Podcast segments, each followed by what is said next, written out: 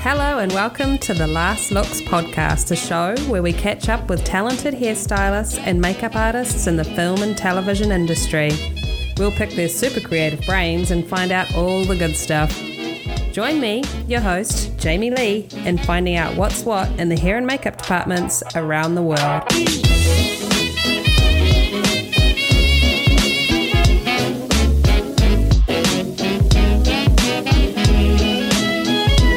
Hey, listeners of the Last Looks podcast. I just wanted to say a quick thank you for all your support over the last three seasons. I'll be honest, if no one was listening, I totally would have given up.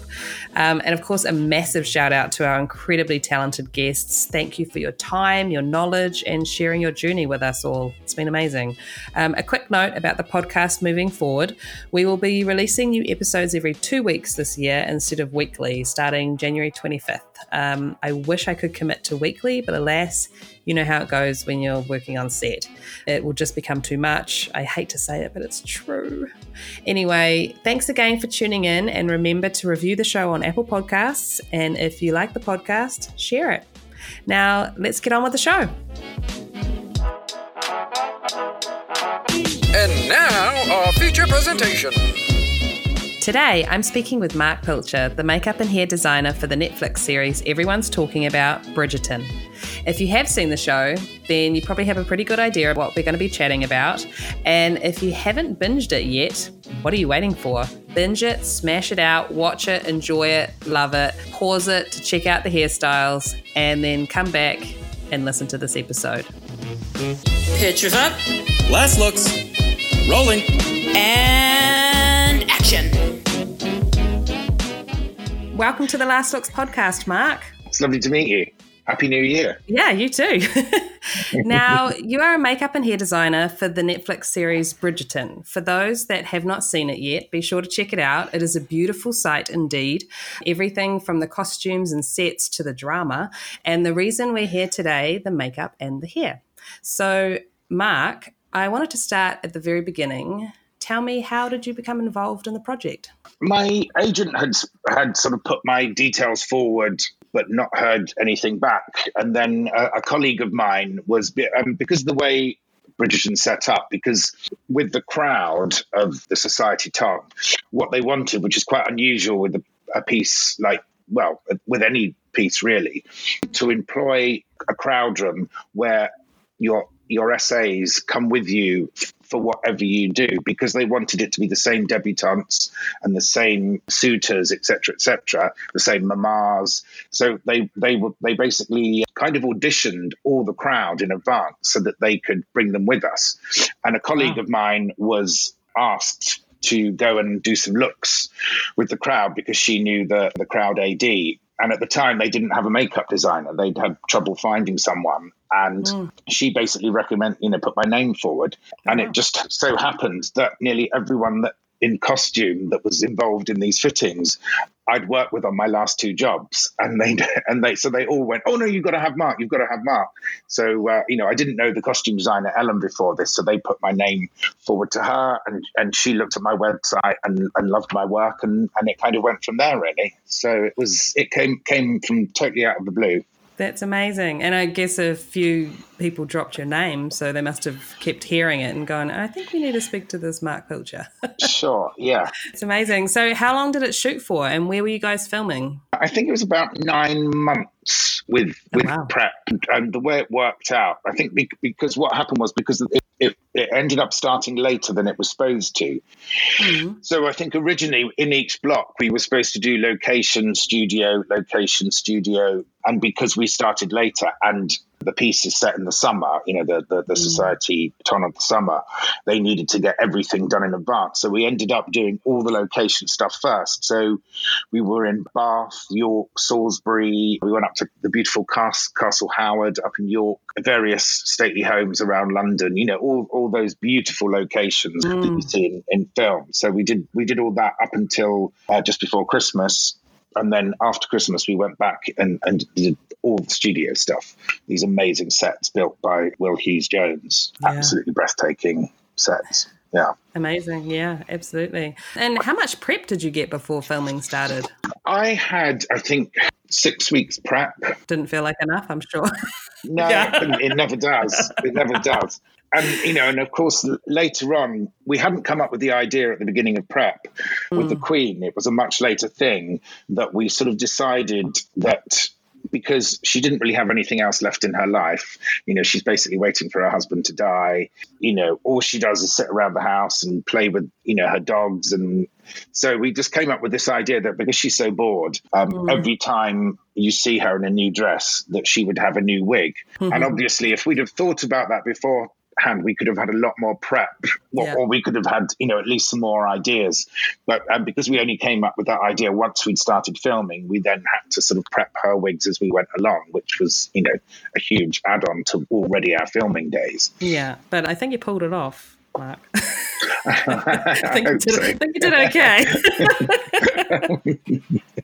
That's amazing. So going back to what you said earlier about like doing the fittings and everything with your crowd and you know making Yeah. sure that they had people returning, that's amazing. And I guess gives you also the opportunity to be able to know who's coming in daily to, to be able to design and get their looks sorted out in advance. Is that is yes. that right? yeah, for sure. Yeah. Yeah, I mean, there's one particular guy. I, I posted some pictures of him on Instagram the other day. Who, in the first week of fittings, this amazing uh, looking black guy, just you know, some people just have a look that you, when you meet them, you go, "I need to see you on camera." So I devised a look for him and made by hand all these beautiful dreadlocks. I call them dreadlocks. I think that the, the term you're supposed should use is, is locks. I, I absolutely know who you're talking about because he definitely caught my eye, and I was just like, "Wow, that is cool." He looked awesome. I, well, I just wanted them to, uh, yeah, I just wanted him to stand out. And so I created this look. And then on the first day of filming, said to the, the ADs, I said, can we make sure that we see Andre in shot? And, and boy, did we see him in shot. Interestingly enough, when I put this thing up on Instagram, a friend of mine put a comment saying, oh my God, we totally know, you know, this guy. She said, me and, me and my sister watched it and we, we ended up playing like, where's Wally? As, you know, where, where, where, because they could spot him in every, every, they were like, oh, there he is. Yeah.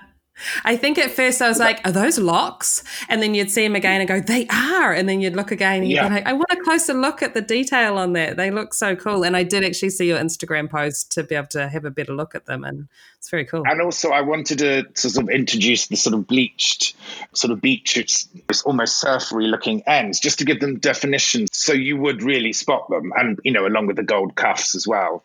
Although I don't know if costume were always happy with me for for doing that because obviously they've been fitted with quite a few tight tight hats you know like lovely top hats and sometimes dougie from costume ah. we, we can't get those we can't get the, the hats on but uh, yeah so yeah i was really lucky to have a core team in the crowd room which was kind of you know quite often on a film you're allowed you know two or three core people but we had um, i think six or seven which was amazing um, because I don't think we could have done it without. You needed those people that were there all the time because they were constantly, you know, building, making, making wigs, pieces for, you know, and doing fittings for the next, the next um, location. So, uh, you know, I was really lucky to have such a great team there. Absolutely. I mean, on your bigger crowd days, how many people would you have with you?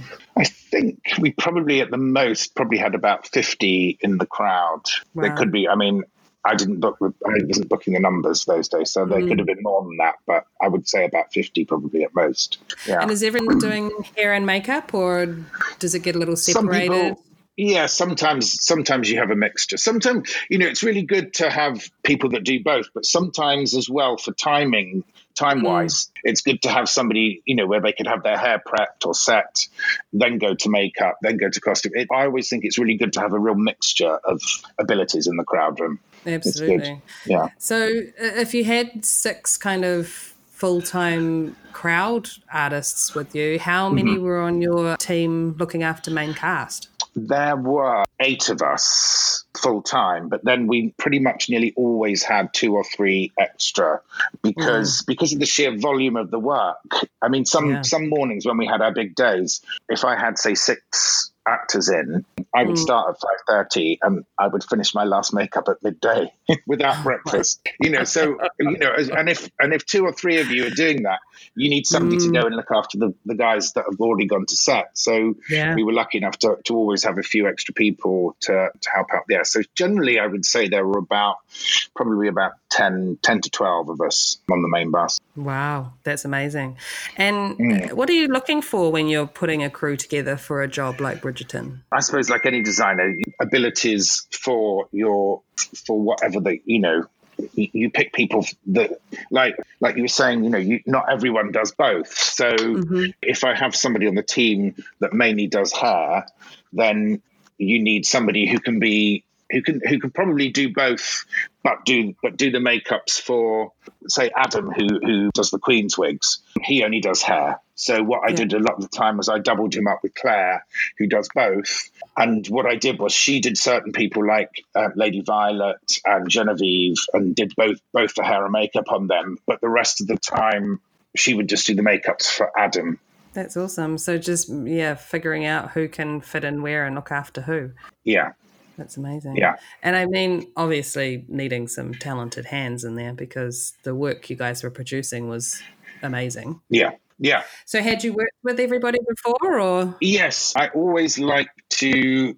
I only like to work with people I've at least worked with once before, mm. because I I always find the makeup truck. It's almost like for the actors, it's almost not like going to a spa. It's the one place they go to before set. It's very you become very close with your actors. You know, w- you know we touch obviously pre-COVID, we touch their skin, and you know, and it's the one place where there's always going to be like tears or, or something like that. And it has to be, I like to have a really sort of zen kind of happy room. So mm. I, I always prefer to work with people that I've worked with before so that I know, you know, who they are. yeah, I think it's it's having people who have a, a good temperament and and just vibe as well as the talent, right? I mean, Yes. you need a good Yeah. a good balance. Yeah. Well, because I think on a long job like this, you mm. become you become a family basically. You're away together for, you know, I mean 9 months. And like I said the first part we were always on location. So you literally are away from home. So yeah, it's I just like to create that family atmosphere and just just a fun, happy atmosphere as well. I mean, I Yeah. My dog came on. You know, we had my dog on the bus. He was hmm. he, well, he was a puppy at the beginning of the hmm. job, so he ah. came along and became the show's mascot. And he used to sit on the guys' laps while they were being made up, and so oh, yeah, Oh, that's awesome. I love hearing that. I think that family vibe and everyone getting on, it just helps the cast as well. If they're walking into a, a happy environment Totally. first first thing in the morning, it just it starts their day off right, doesn't it? yeah, yeah. And I had really good uh, juniors and trainees as well. I don't like departments where all the trainees and juniors, all they get to do is the paperwork. You know, I like them to at least um, look after two or three people. So, and, you know, I, because I've worked with them before, I knew their abilities. So all my juniors and trainees made up certain actors. And you know, which was great. It's great for them to just to you know start their careers off and and being able to see that they were part of the part of the production, and see how great their work is. So that was brilliant for me. I think. Yeah, I think so. It gives them that thirst to kind of keep going and do better. And Yes. yeah, I think it's Yeah. awesome. so many trainees become so brilliant at the paperwork and the computer mm. stuff, and then they become so invaluable. But then, so then people think, oh, well, I'll just keep keep them doing that. Then they become secretaries, you know, rather than makeup Right. artists. So it's good Yeah. to make sure they get their you know hands in, you know, early on. It's not what they signed up for. it's like I don't want to do this forever. No, but then you end up going back to that when you start um, heading the departments and designing. You've got to do a bit of go back and do of paperwork. So, when you started the design process, did you Mm-hmm. already know that you would have a little more creative freedom with the project? Like it's it's that realm of fact and fantasy, and I mean, were there certain guides that you had as far as the Julia Quinn books, like which the series was based? I mean, I hadn't actually read the books, so I, I only read the script. I, I haven't read read the books, but there were. Yeah. I know when I st- when I started into it that costume were talking quite heavily about a fashiony side to it, mm-hmm. but the producers were always you know, it must be period, it must be period as well. Right. So I, you know, it's that thing of trying to balance the two. And although I don't think we necessarily did a fashion or, or certainly not a modern high, you know, fashion look, but what I mm. try to do when I start the fittings, you know, you do your research, you look at your books and your paintings at the time,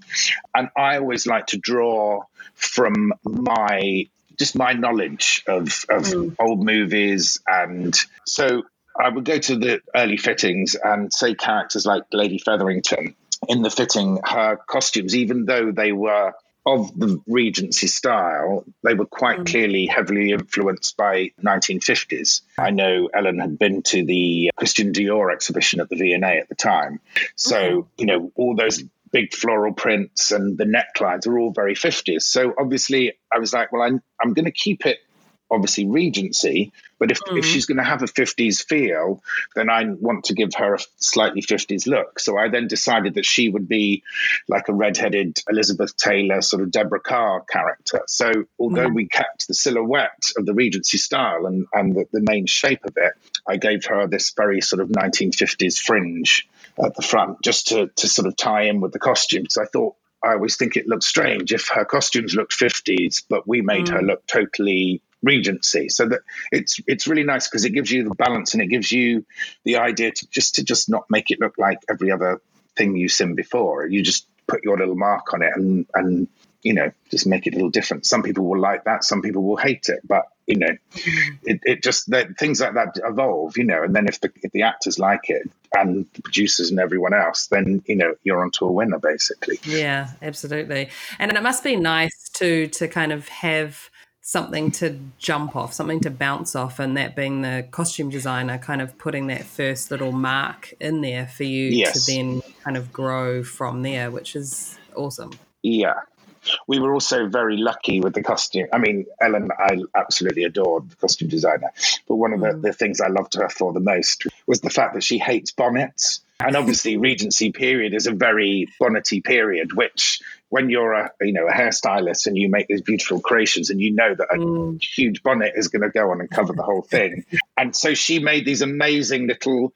They were almost like a, a hint, you know, a nod to a bonnet. So it would be like half a brim that came around, which again looked quite often looked quite fifties. So it just meant you could you could build a hairdo around that. So that again was just fantastic to have Oh, that scope. awesome. Yeah, absolutely. Oh my goodness. I know that is heartbreaking when a hat goes on top of something.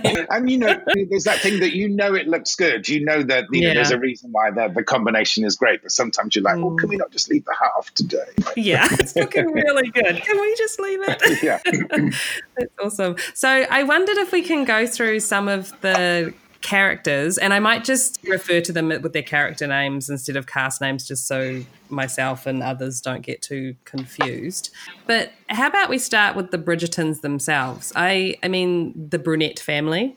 I will, I will call them. And am I correct in thinking that in the grand scheme of like that family design, that they're a little more? I don't want to use the word simple, but they're kind of more downplayed than some of the other families Yes. that are very. Yeah, yeah. So you know, the Bridgertons, to me, they were, you know, they were from the very start. The Featheringtons were always sort of described to me as the sort of the Kardashians kind of thing. You know, the new money, whereas the Bridgertons are, you know, old old landed gentry, probably related mm. to the royal family. You know, so from the start. In my mind, they should be elegant and simple and class personified. Whereas, mm-hmm. you know, then with the Featheringtons, you've got that scope to go outrageous. Mm. So Daphne, Daphne was based on Audrey Hepburn in War and Peace because I looked up images. I, I knew I, you know, I'd, I'd seen that film before, and just Phoebe had that sort of beautiful elfin face and the fabulous eyebrows. So I just instantly thought of Audrey and her hairstyles in War and Peace. And obviously that was made in the 50s, but again was a Regency um, style film. So obviously you see the influences of the 50s, but still keeping to the Regency look. So that's that was my inspiration for, for Daphne. Daphne kind of goes through a little bit of a transformation too, doesn't she? With her with her Yes. fringe, like her, her Yes. little. What are those called? Those little cute curls that kind of come in on the on the, The two sort of pin curl things. Yeah. Do they have a name? Well, I would call them a pin curl, I suppose. But okay. yeah. It's Yeah. such a such a definite fashion situation, isn't it? it's cute. Yeah, yeah. And I think in in the original fittings, she started off with I sort of designed her with a much more you know slightly fuller fringe, even though it was short, it was a fuller fringe. But Chris, the producer, wanted to sort of start softening her up, which is why it then got split to one side. And then in the later episodes, we introduced more sort of fringe, the sort of te- the softer tendrily um, bits of Yeah. hair coming down, just to sort of soften her. You know, to go with the story. Ev- Everything with hair and makeup, I, I think, is good to tell a story. So that's why I think we introduced, yeah, the softer bits there with Daphne. That's awesome. I'm gonna. I'm just guessing here, but was it like a three quarter wig of sorts? So you're using her own nape area. Yes, I mean it was it was pretty much a full wig, and we used to so we literally yes just used to use her nape in the back, and we had you know various switches and hair pieces to add, and a million hair jewels. And in episode three, where we have the, there's the the scene where she comes down, sweeps down the staircase to Prince Frederick. That you know the brief there had always been in the script was you know the fact that she she has to look breathtaking and mm. and the whole room gasps as she enters. So that's when I wanted to take her away from the sort of tight little I mean simple hairdos which always look beautiful but we just wanted to literally change her totally for that that scene which is why we did the sort of look at the tumbling curls which I think worked. I mean it, she looked beautiful. Absolutely beautiful. She came down the stairs. Yeah. Yeah. And Eloise, I mean, she was one of my favorites, I have to say. Just her character, little feminist in the making, I think. yeah, yeah, and I think people, you know, a lot of people wouldn't know that in um, the Regency period, a lot of people want a, a, a hairstyle that was probably not worn by everyone, but there were there's lots of evidence in portraits and pictures. The mullet was quite a big thing in Regency London, and that's why I had the idea when we were when I started reading the script because she was such a you know sort of tomboy feminist type, and she you know who hates the constraints of the corsets and and being made to mm. get you know glammed up. I came up with the idea that she should have this little little mullet sort of hairdo, which we would still, you know, she still had to look pretty. I still gave the the Grecian influence of the ribbons in her hair, Yeah, and but but and it and it also had to be a length that we knew because later on in the the storyline, there's the the scenes when her mother makes her go go to the ball and, and look like Daphne. So we knew that she mm. had to it had to be long enough to to to still, if we added pieces, turn her into a little mini Daphne, but Absolutely. you know, but still keep that lovely free mullet for her, you know, feminist ways. So Yeah. that was my sort of works on on, on Eloise. That's- yeah. that's that's great to hear that because I will say I think it because I haven't studied that period and not knowing that that's amazing to hear because when I first saw her come on screen I was just like whoa that hairstyle's Yeah. different to everybody else in the room. But it absolutely grew on me very quickly and especially when she had the little ribbons in there and then just seeing her transition later as well. So it's awesome to hear where where that idea came from. That's cool. Yeah.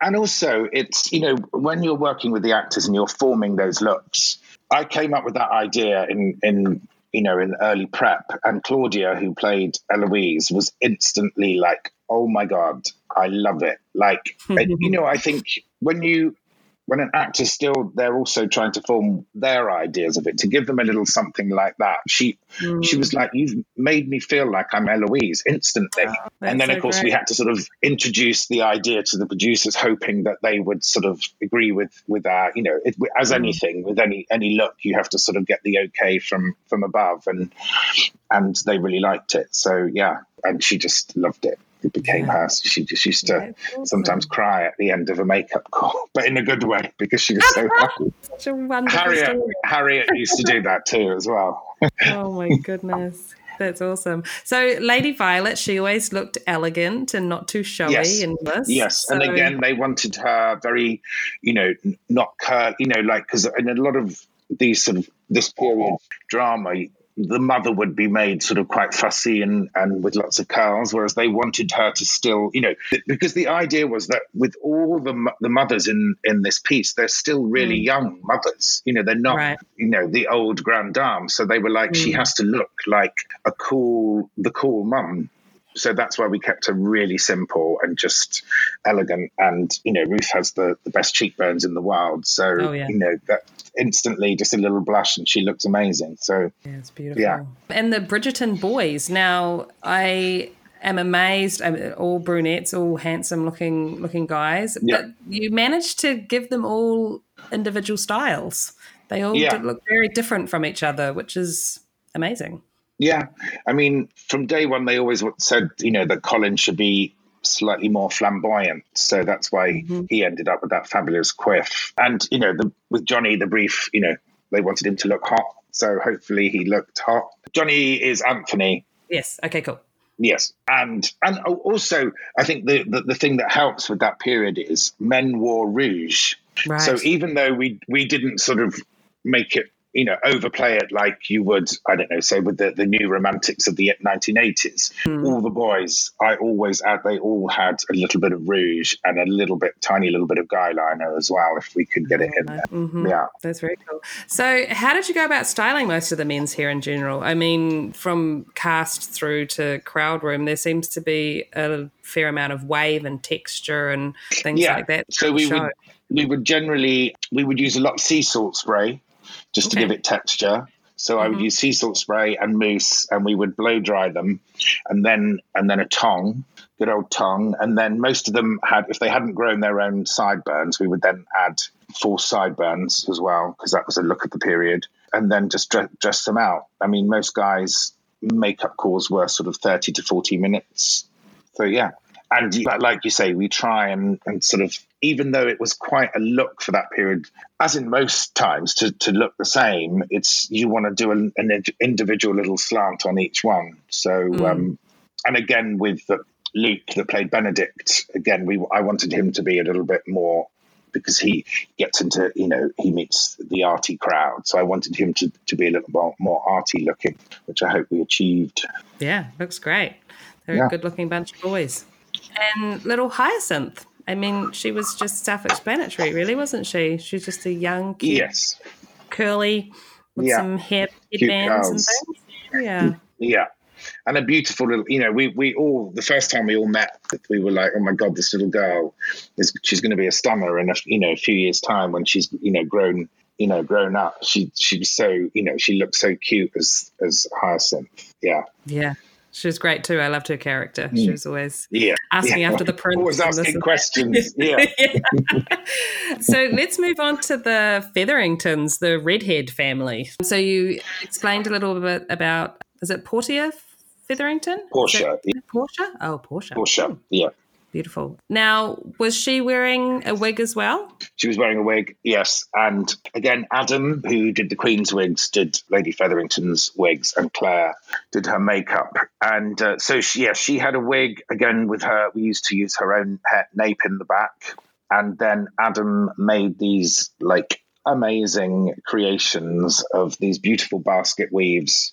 And he made like leaves of hair. And he made this I mean, you've probably seen the pictures on Instagram. This breathtaking butterfly that was made all of hair. Incredible. So she would always have, yeah, she would always have a little extra piece on top, you know, for, for certain occasions, for the, you know, the big occasions. Yeah, she looked, it was, she was great to create. And as I said, you know, we kept the 50s thing going.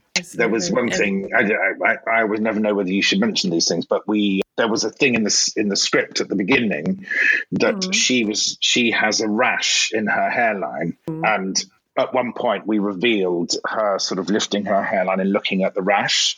And of course, you know, with time, you can't always fit every little bit of storyline in. No. But because she had this rash, she then, whatever happened, you always saw her scratching her head. So, which now almost looks like she just had this sort of like nervous tick, but actually it was, we actually created all the, this lovely rash in her hairline, which actually never got, in the end, got to be seen, unfortunately. But it just looked like she had this crazy nervous tick that she was always scratching her, her head. That's awesome. Well, it's awesome that it worked out and people weren't like, Yeah. what's she doing? That it just seemed No, like yeah. a natural little yeah, I don't think people would, would think. It just she was always sort of ruffling hair, but obviously she was scratching the rash that, that wasn't there in the end. But And I bet would I be right in saying that her makeup was a little more heightened, like her eyebrows were a bit more defined and things. yes, again, um, just to, to sort of going with the. I mean, she's got amazing eyebrows anyway. Mm. So, Okay. um, but to sort of go with the fifties feel as well, it just sort of helps to heighten the makeup a little bit. Yes, and also, you know, the mothers always generally had a little bit more makeup. And then the sisters three, who got Philippa, Prudence, and the cutest Penelope ever. yeah, yeah. Well, again, with all the girls, um, with most of the girls in this, you know, that these are, are girls who are playing teenagers. So, and especially with Penelope, because she's only supposed to be 15. So I wanted to make sure that she looked, you know, as girly as possible.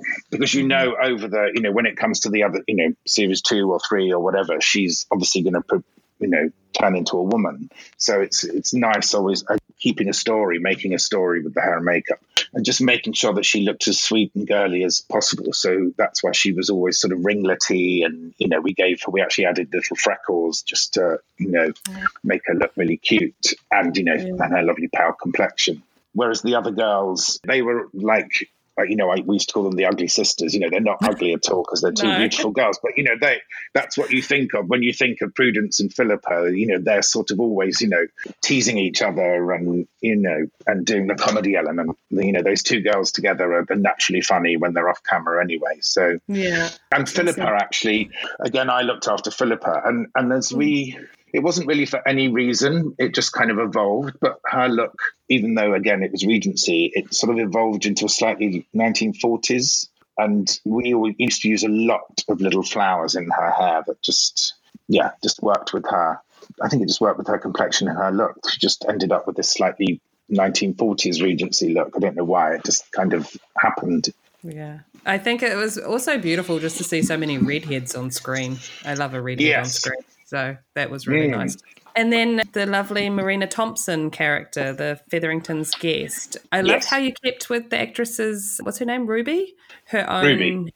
hair texture, which was. Yes. Yeah, because they again they always wanted uh, the brief with her was always that she should be she's a country girl. She's come from the country, even though you know she wasn't you know she's not from a poor family, but but they want you know we wanted to make it look like you know she she wasn't there to be you know dressed and you know teased and made you know made to look like the other girls. So she would always yeah keep that lovely soft natural look, and it was great because we I mean again I sort of another little inspiration of mine was I don't know if you've ever seen a there's a Barbra Streisand film called On a Clear Day You Can See Forever, and in that film Barbra has she's she's basically being um, hypnotized to stop smoking, and through the hypnotism ends up finding all these past lives. Oh, yeah. And one of her characters, one of her characters in it is is from the, the Regency period. She has this amazing hairdo that they did at the time of curls, and when I, as soon as I saw that silhouette, I just thought, oh my god, that's that's Marina. So when you see that huge mass of Afro curls, when she Yeah. has that, you know, that goes back and up, that was sort of inspired by Barbra in in this old movie. So. Yeah, Oh, I love that. and you know Ruby Ruby's so naturally pretty as well. You know, we, Yeah. we, we didn't want to load her down with makeup as well, so she had very s- sort of soft light makeups. Yeah, she looks absolutely stunning. And now, so there's the blondes, the. Cowper ladies. Yeah, Yeah. Mm-hmm. mother and daughter. There was so the, the braids and the bows and the ringlets, and I just oh my Yeah. goodness, they uh, it was amazing. So my so my thing with with Cressida was my thing with Cressida was I likened her to I don't know if you ever used to watch Little House on the Prairie when you were a, kid. Do you know that series? I do know the series, but I do not believe I watched it. But I I do know Okay. what it is. Yeah. So there was a character in that called Nellie Oleson who hmm. was pretty. Her mother always used she was blonde and her mother always used to do her hair in ringlets. So she was really pretty and girly and sugary sweet on the outside, but on the inside she was really horrible and bitchy and so I just that was my idea with Cressida was that she would always look so lovely and demure and you know lots of flowers and ribbons that but you know inside was this you know horrible person. So and and yeah, and it kind of again, Cressida, I looked after her, and I just I kind of just went to town really. I didn't I didn't mean, you know, it just some of her do's just got bigger and bigger, but they just they seemed to work for her and you know, again she loved everything we did. So yeah, the, the hair bows and the hair ribbons and then um, in episode 3 there's a scene where they have the ball where Daphne comes down the stairs. Mm-hmm. And by that point, Cressida had obviously set her sights on the prince and mm-hmm. so I came up with an idea that she would have this hairdo made again of the braided what. So I, I did everything, a, a, lot of her hairdos, all those basket weaves were, were um, braided with wire and then you mm-hmm. would sew ribbons through and sew pearls onto them and and I just came up with this idea that because she had her mindset on the fact that she wanted to be his princess that she'd got her mother to get the her hairdresser her maid to to basically make this hairdo that looked like a crown ah, so that he could brilliant. see so that he could see what she would look like as his princess mm-hmm. so that was my little idea with that and then what we always used to try and do again Adam used to do Adam and Claire did Lady Cowper and mm-hmm. I would synchronize with them and we would so we would always try and if if if Cressida was going to have bows, then her mother would have bows. If, if Cressida had flowers, then mum's. So it was almost like that they were constantly plotting, plotting, plotting, mm-hmm. plotting mm-hmm. to, to get them. So they would, you know, almost like be working all day long to, to yeah. achieve their looks for the evening. And of course, it actually, I think, mentions in the script that they're actually the wealthiest out of all the families. So even though, so they have the money to do those those things all the time. Yeah. Yeah, I mean, and both ladies could pull it off so well. They just looked stunning. Yeah. So yeah. that's awesome. And now the woman that we all look forward to gracing our screens because you know that that hairstyle would have been a different creation every time, and that's Queen Charlotte. So, yeah. talk me through some of those incredible looks. I mean, she she was a little bit more like her lip color was more pronounced, and she had the beauty mark and things like that as well with her makeup. So, yes yeah, yeah, because because obviously the Queen was was from that. You know, at this point in period, the Regency. Uh, so basically, what happened was you had your sort of 1700s where the big pow- powdered wigs were around. They were the high yeah. fashion, mm. and then basically the government introduced this thing called the powder tax. So they basically put a tax on powder because everyone used you would have your wig and then you would put the powder on to disguise the smells and, and you know this that and the other. and so so then all of a sudden because people went oh well I don't want to pay that they decided I don't want to wear wigs anymore. So that's why all of a sudden people stopped wearing wigs if you were wealthy, wow. and mm. the Regency hairdos came along.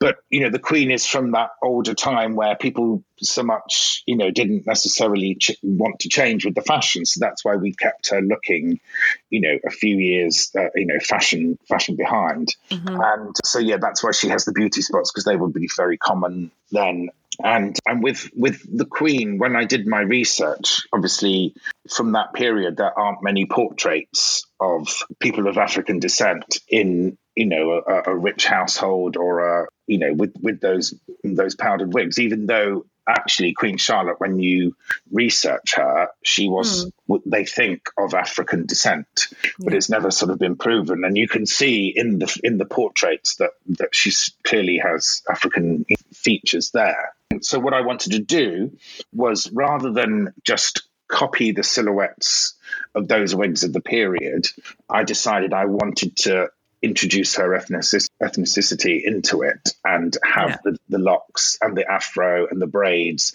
and basically just create our look of of you know of, of how we think she should have looked and again you know it just makes it more fun it makes it more exciting we would work with golda and you know again episode three i came up with the idea of you had there was the, the look of the time which was the, the gainsborough look which instead of instead of the, the high powdered wigs was a much mm-hmm. wider look and again i just thought oh wouldn't it be fun if we made her look like beyonce in you know introduced an element of beyonce from austin powers into it. So that's why we went with that huge afro and it had the sort of golden ends to it, just like Beyonce. Yeah, it was glorious. she walked in and I was just like, oh, yes, it just got real. I mean, that was one of, those, one of those times where you, you sit there and you go, have I gone too far this time? Have I gone too far? Well, I'm sure someone would have told you, no? yeah. yeah. That's amazing that you had that that flexibility and to be able to go to those creative places. That's amazing. Yeah, totally. Yeah. No, that was we were really lucky, and uh, everyone went with it. You know, we would always sort of show everything to Chris beforehand and say, you know, we're just he'd be like, "What's the Queen got today? You know, what's she going to look like this week?" We'd be like, "Well, you know." and he would I love love them. so. the the natural afro texture through the hairline on some of some of those Yes. wigs. That was kind of Yeah, yeah, yeah. through. It was beautiful. Yes, and we and we actually had at the beginning a wig made, which um, you see in some of the scenes, which was just a natural afro wig for her sort of almost downtime. So if she wasn't at a function, we would style that into again into like a small Gainsborough style, and that was literally just supposed to be her own her own natural hair, as opposed to the others, which were very definite wigs. Yeah. And how did you choose the different colours for the wigs? we would basically at the beginning of each block we would have meetings with costume and they would have little swatches and designs for what her costume would would be for that for the, for each ball at the on that block. So then we mm-hmm. i would go and source through my wigs and just choose a color that we would choose a color that would match the costume. And then quite often i mean that amazing white wig at the end which is all the mm-hmm. locks and the bows and the bird cages mm-hmm. costume then made because you know i wanted people with with locks will quite often wear cuffs, little cuffs, like with the, the, the SA that we spoke about earlier, Andre. I made Yeah. him these little gold cuffs. And so Costume actually made these beautiful jeweled cuffs that matched her necklace and her earrings so that the whole the whole ensemble together would just look amazing. Yeah, it was incredible. We were really lucky because, you know, they cost you know, they didn't have that was an added thing for them to do on top of all the thousands of things they had. But you know, so Sophie, who was running the department at the time, um, was, was amazing that she just sort of went, "Yep, yep, we'll do that. That'll look great." So yeah, we were really lucky. Yeah, that teamwork. It's worth it. Yeah. Goodness. Collaboration. So Yeah, much fun. totally. I mean, Golda, the actress, she must have just absolutely loved what you guys were doing, I assume. She was Yes, Yeah. yeah, totally. And quite and quite often we wouldn't sort of let her see things and until literally it went on her head, especially that white wig at the end, and the Yeah. and even you know the big Beyonce one. We would sort of say we're going to do you an afro, but we wouldn't actually let her see them. So just because she would get really excited. Oh my and some of them, some of them, she like there's a, there's a wig, a black braided wig that she wears in um, the opera box, and that that wig actually came from an, a, an idea of Gold of Golda's herself. One day she said to Adam, she said, you know, I'd love to have, you know, those I, I don't there, there must be a name for them, and I should know it, but I don't. The big scarves that the uh, African ladies wear to church. Those mm-hmm. beautiful, you know, they're sort of layer upon layer of batik and be- and Golda said, she said, I would love to have a, one of the wigs that was sort of shaped like one of those scarves. So we got drawing and and we actually went on the final thing we added sort of gold leaf to sort of give definition of where each bit of the scarf would would be. And also to almost give it that sort of bat- batik kind of fabric look to it. So you know so she used to get quite involved sometimes in the you know we, we, would, we would always sort of did, even if we didn't let her see it we would discuss it with her bef- beforehand. So she always sort of knew what was coming up but even if she didn't know you know know it by sight That's very cool. So, uh, do you have any kind of tips and tricks for those that are listening to make sure your cast are comfortable throughout a shooting day when they're wearing, like, carrying so much on their heads sometimes? What Yeah. kind of. I, yeah, I mean, most of the time they should be pretty straightforward, and and you know they shouldn't they shouldn't be a, a, a bad thing to wear. But obviously, the Queen, some of those. There's one wig in particular, which was another with the black braided one, which I don't know if you remember, had this ginormous silver tiara on. I think she wore it to the wedding, um, the wedding breakfast, and that was the heaviest of, of all the wigs and we would make sure that whenever she was off camera, if she was going to be off camera for you know half an hour or lunch, we would we, we did it in a way that she, she'd be able to take the wig off, and we would store it on a block uh, on set, and you know knowing that, that we could just pop it back on when you know when we came on, because you know Yeah. otherwise you know if you're already wearing a corset and then you've got this ginormous wig and you're you know that's constricting your neck it's not a good thing and and then so then what we did was we made sure that when we made the white wig at the end which wasn't quite as tall but could have been equally as heavy we did it in a way that we made it much more hollow on the inside, so that Right. it would be it wouldn't weigh so much. So yeah, amazing. yeah. And are all her wigs human hair? The only one that was human hair was the the afro, the natural afro one. All the rest were either they were either yak wigs, they were made from yak hair, and which is which is the main component. Whenever you generally make a powdered wig from that period, they're made from yak hair. So the grey, the sort of grey, amazing sweepy one that she wears at the the presentation at the beginning was that was yak mm. hair, and also we used another one, a whiter yak hair. We used that on various times, and all the rest were actually nylon. They were they were fake hair, but you know you get the, the the nylon hair wigs are so amazing these days that you can Yeah. you get ones that you can use heat on. Mm. So what we used to do was we would crimp. We used really really tiny crimpers. We would hmm. crimp the wig first and then set them on rollers, and the crimp stays in. So it gives it that feel that it looks like it's made of yak. So it takes away the shine and it gives it that look. And, you know, if you did that, I don't know, 10, 15 years ago, your wig would just literally have, have melted in, in front of you. But they, you know, they're made so Yeah. brilliantly these days that you can, you, they can use, you know, take that kind of heat on them. So yeah, so the, all the rest were, were generally nylon. Yeah, and there were some that we that were that we bought. That were, actually, there was a couple more that were real hair. I think the, the sort of pink purple one that she wore, wears at the end of um, episode three was was that was real hair as well. Okay. For for those wigs, I mean, are you just buying those off the shelf, or are you having them made for you?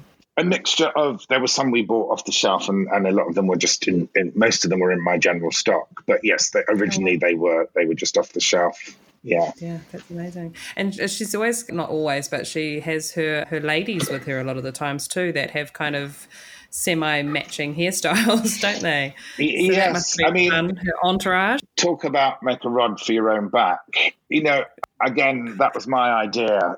The guys in the crowd room, you know, I was like, I just thought it'd be a really good idea that, you know, because she's, you know, bored, that she would want her ladies in waiting to look the same too. So maybe, Yeah. you know, so yeah, and they would be like, oh, what are you doing to us? You know, more work. but you know, they would, they would kind, they kind of loved it too. So they, you know, they would always come back. It was so nice doing that this week with, because there's one scene where she has this. Generally, she had either two or four ladies in waiting, but there's that great shot where you've got all six of them, and each one has a dog on their lap, and the queen is in the mm. middle. Is that where they have the darker kind of roots going out to Yes, yeah. lighter? Yeah, that was very stunning. again, they were shop bought ones that had a darker root. And then what we would do is they, they came with a lace front, and we basically took the lace front away and turned them into a hard front as they would be from that time. So you put, Right. you you would basically turn the front under. And we would sew that there was wire in in Galloon, and you would sew that on to create that hard front. And then we had this great guy called Andrew in the crowd room who was, you know, he knots all the time. He's a wig maker, and he would mm. basically re-knot the fronts. So what it would do is he would use the lighter hair and knot mm. it in front of the darker sh- shade. So you would still get the dark coming through, but it wasn't as dark as it would have been if we just used the whole thing. And yeah, then ah. it gave that lovely thing that gave you depth, which was probably technically not right, you know, because if you had, if, if they were yak wigs in the beard, they wouldn't have that color, but you know, it just gave it a little Yeah. depth and, and, But they look amazing. and it looked good. Yeah. it, it was a I, it was almost like an illusion it's just like you look at it you look at them and be like i see that depth in there but where is it coming from so yeah. it's very cool yeah Yeah. And then and then obviously we would powder them as well because of, they would be powdered at the time. So generally in a movie when you've got a powdered wig rather than actually using powder, you always just tend to use uh, dry shampoo okay. because it comes out and instantly whitens the hair, but it's just an easier way of putting it on and then it just gives you that lovely powdered look at the time. nice. Good trick. I just love I think it's brilliant how you're able to kind of create looks with a nod to historical like the period and honor Yes. Heritage and natural textures at the same time just to be able to throw all of that into the same project is it was awesome. It was just so much fun Yeah. to see. I loved it. you could just go totally period and totally normal and totally and then you just feel like well will it just look like every other you know costume drama you've seen before or can we make mm. it you know because the whole thing about bridgerton is it's not your average costume drama you know it's very saucy and you know has so many different elements i also loved obviously the way that with the music they took modern mm. songs and and turned them into a sort of regency version which you know i didn't know they were going to you know they you don't know those things when you're filming it and it just brought so much i think to the to everything you know the costumes the the the sets, the makeup, the the actors, you know, the performances. It's just it's brilliant how it all you know melds together at the end. Yeah, it's really Yeah, awesome. so- I saw a meme the other day that was saying to not watch Bridgerton with your family. yes, Don't watch it with I your mean- parents. I have I have said that to quite a few friends. I've been like, oh, whatever you do, don't watch it with the kids, or don't watch Yeah. it with your mum.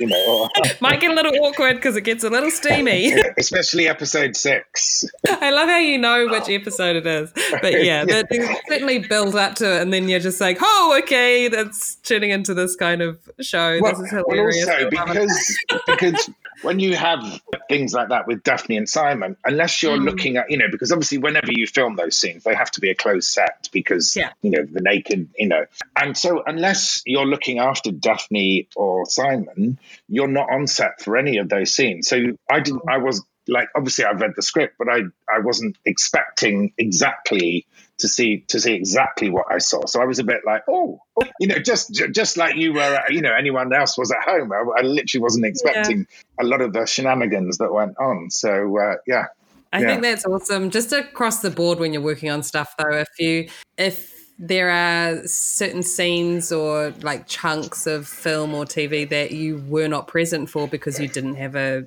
character in those scenes and then when you actually get to Yes. watch it and you're like oh that's what was going on this is cool so you're seeing it for the Yeah. first time which is delightful because you Yeah. can't always say that like you know and also for me uh, running the department even if even if i had characters in a certain scene quite often because we our main cast we had over a i think we had something like 130 main cast so as you're going along you're constantly fitting new people so i would Yeah. You know make up my people i could have four or five people on set but i would then have to go back to the bus and either do a fitting with somebody else or i would be making hair pieces for Cressida for the next ball, or you know, so there was always that ongoing thing, and also the, that was the same with with well, everyone. I mean, everyone had to do it to a certain amount, but with Adam, you know, because like I said, you know, we decided at the beginning that she would have a different look every time. There was mm. always something for him to make, and he would always be cursing me because I'd be like, "Oh, this one, this one's got you know four wigs also." Because the you know, I, I don't know if I said earlier the the Beyonce wig was five wigs sewn together, and each Wow. one. So we bought we bought Afro wigs, but then mm. straight Adam straightened them out and then we reset them on kebab sticks, which takes an awful lot of time. When you when you've got Yeah. four wigs all to be set, and then they're brushed out and then sewn on one on top of each other. So uh, yeah, Adam spent an awful lot of time on the bus cursing me. But I knew he loved like each time I would be like, "But you do love that look, really." You know, but like, "Yes, Yeah. but I'm not doing one like that again." You know, I, I think it gives you some type of like trauma. Like you need to go to therapy to be like, I really Yeah. loved it, and at the time, it, you know, it looked amazing, Yeah. end product, and I'm proud. But I never ever want to do that again. it's so That's funny how that old can happen. Yeah. Well, you know, someone's got to be a trailer troll and hang out and you know get all the stuff done. Yeah. I mean, goodness. yeah. That's so amazing. Hey, now I wanted to ask you, did you want to give a shout out to your amazing team? Yes, I would love to. So, my amazing, amazing supervisor, Linda, who looked after Daphne mainly. So, you know, she was literally on set all day long with mm-hmm. Daphne. And sometimes she would have five or six hair, hair and makeup changes throughout the day Wow. as well as helping me run the department. So to, to my fabulous Linda J. Pierce, she always lets me to leave the J in. She was fabulous. To Claire Matthews, Adam James Phillips, Tanya Cooper, Lubinal, juniors and trainees, Georgia, Holly, Emily, Katie Pierce, Katie Finch, and then to my crowd and the great, the, the fabulous Amy Mansfield was running crowd with Sarah, Hilary Wayne, and oh, sorry, Mariana. It's awful. You don't want to leave anyone out, do you? Mariana and Olivia and Ava and Amber. So yes, that was our huge team. But yes, they were all brilliant, and I'm so proud of them all. They just made it look amazing, and I keep telling them so much. So yeah, I'm really Oh, proud of good. them. Yay. And yeah, a lot to be proud of. I mean, I just, I've been seeing it pop up on social media so much. I'm based in LA Yeah. and part of the like hair and makeup union over here. And we have like a Facebook uh, group. Uh-huh. And there's been a lot of chat on that as well. Everybody just absolutely loving it. So it's it's really nice to see other artists, yeah, praising praising your work. Yeah. It's very cool. Yes, it's I feel really charmed actually. So yes, it was a great job to do. That's so cool. So Yeah. can we look forward to a season two?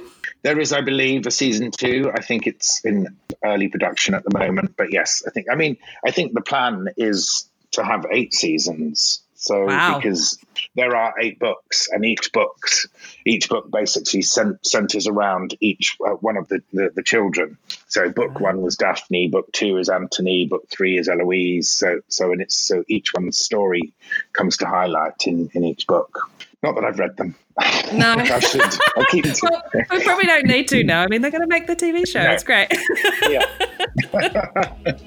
well, thank you so much, Marc. It's just been so much fun chatting with you. Oh, likewise. Congrats on the success of your show. Thank you. Thank you. I'm very proud of it. See more about our guests, go to our Instagram at The Last Looks Podcast or our website, thelastlookspodcast.com. If you want to keep up with new episodes being released, be sure to subscribe through Apple Podcasts, Spotify, Amazon, Google Play, YouTube, or any podcast streaming platform. And remember, if you're enjoying the show, share it. The Last Looks podcast would like to thank Brett Stanley and Sabrina Castro. The song Fun Time by DJ Quads. Thanks for listening. Until next time. That's a wrap, people.